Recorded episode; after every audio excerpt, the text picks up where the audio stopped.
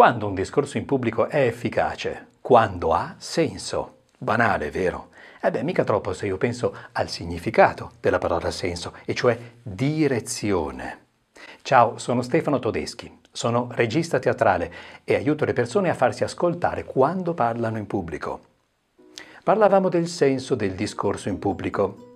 Quando io progetto un discorso da fare in pubblico, la prima cosa a cui penso sono l'inizio e la fine. Lo concepisco cioè come un percorso vero e proprio. C'è un inizio, per esempio da casa mia, e c'è una fine, per esempio dal panettiere. In mezzo c'è il tragitto, cioè il percorso che devo fare, l'insieme delle idee, delle emozioni, delle cose che succedono durante tutto il percorso. D'altra parte, inizio viene dal latino ire, che significa andare.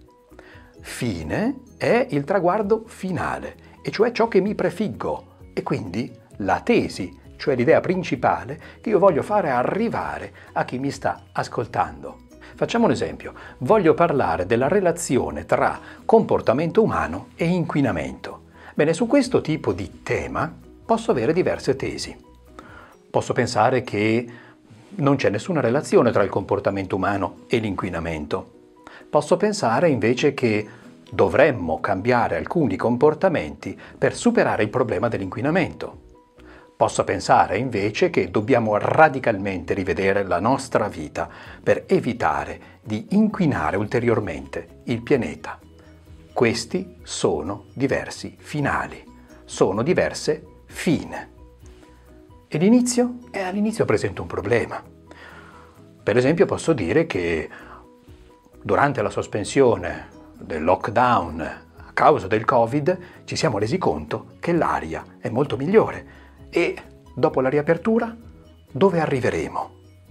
Oppure posso dire che l'inquinamento è un problema molto grave e causa molte allergie.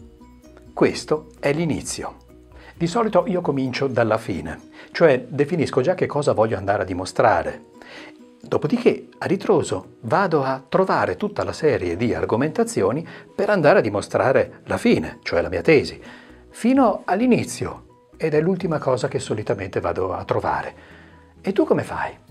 Scrivi qua sotto, commenta. Mi piacerebbe sapere se cominci dall'inizio, se cominci dalla fine, oppure se hai un tutt'altro schema. Leggo e rispondo sempre. Fine, cioè nuovo inizio.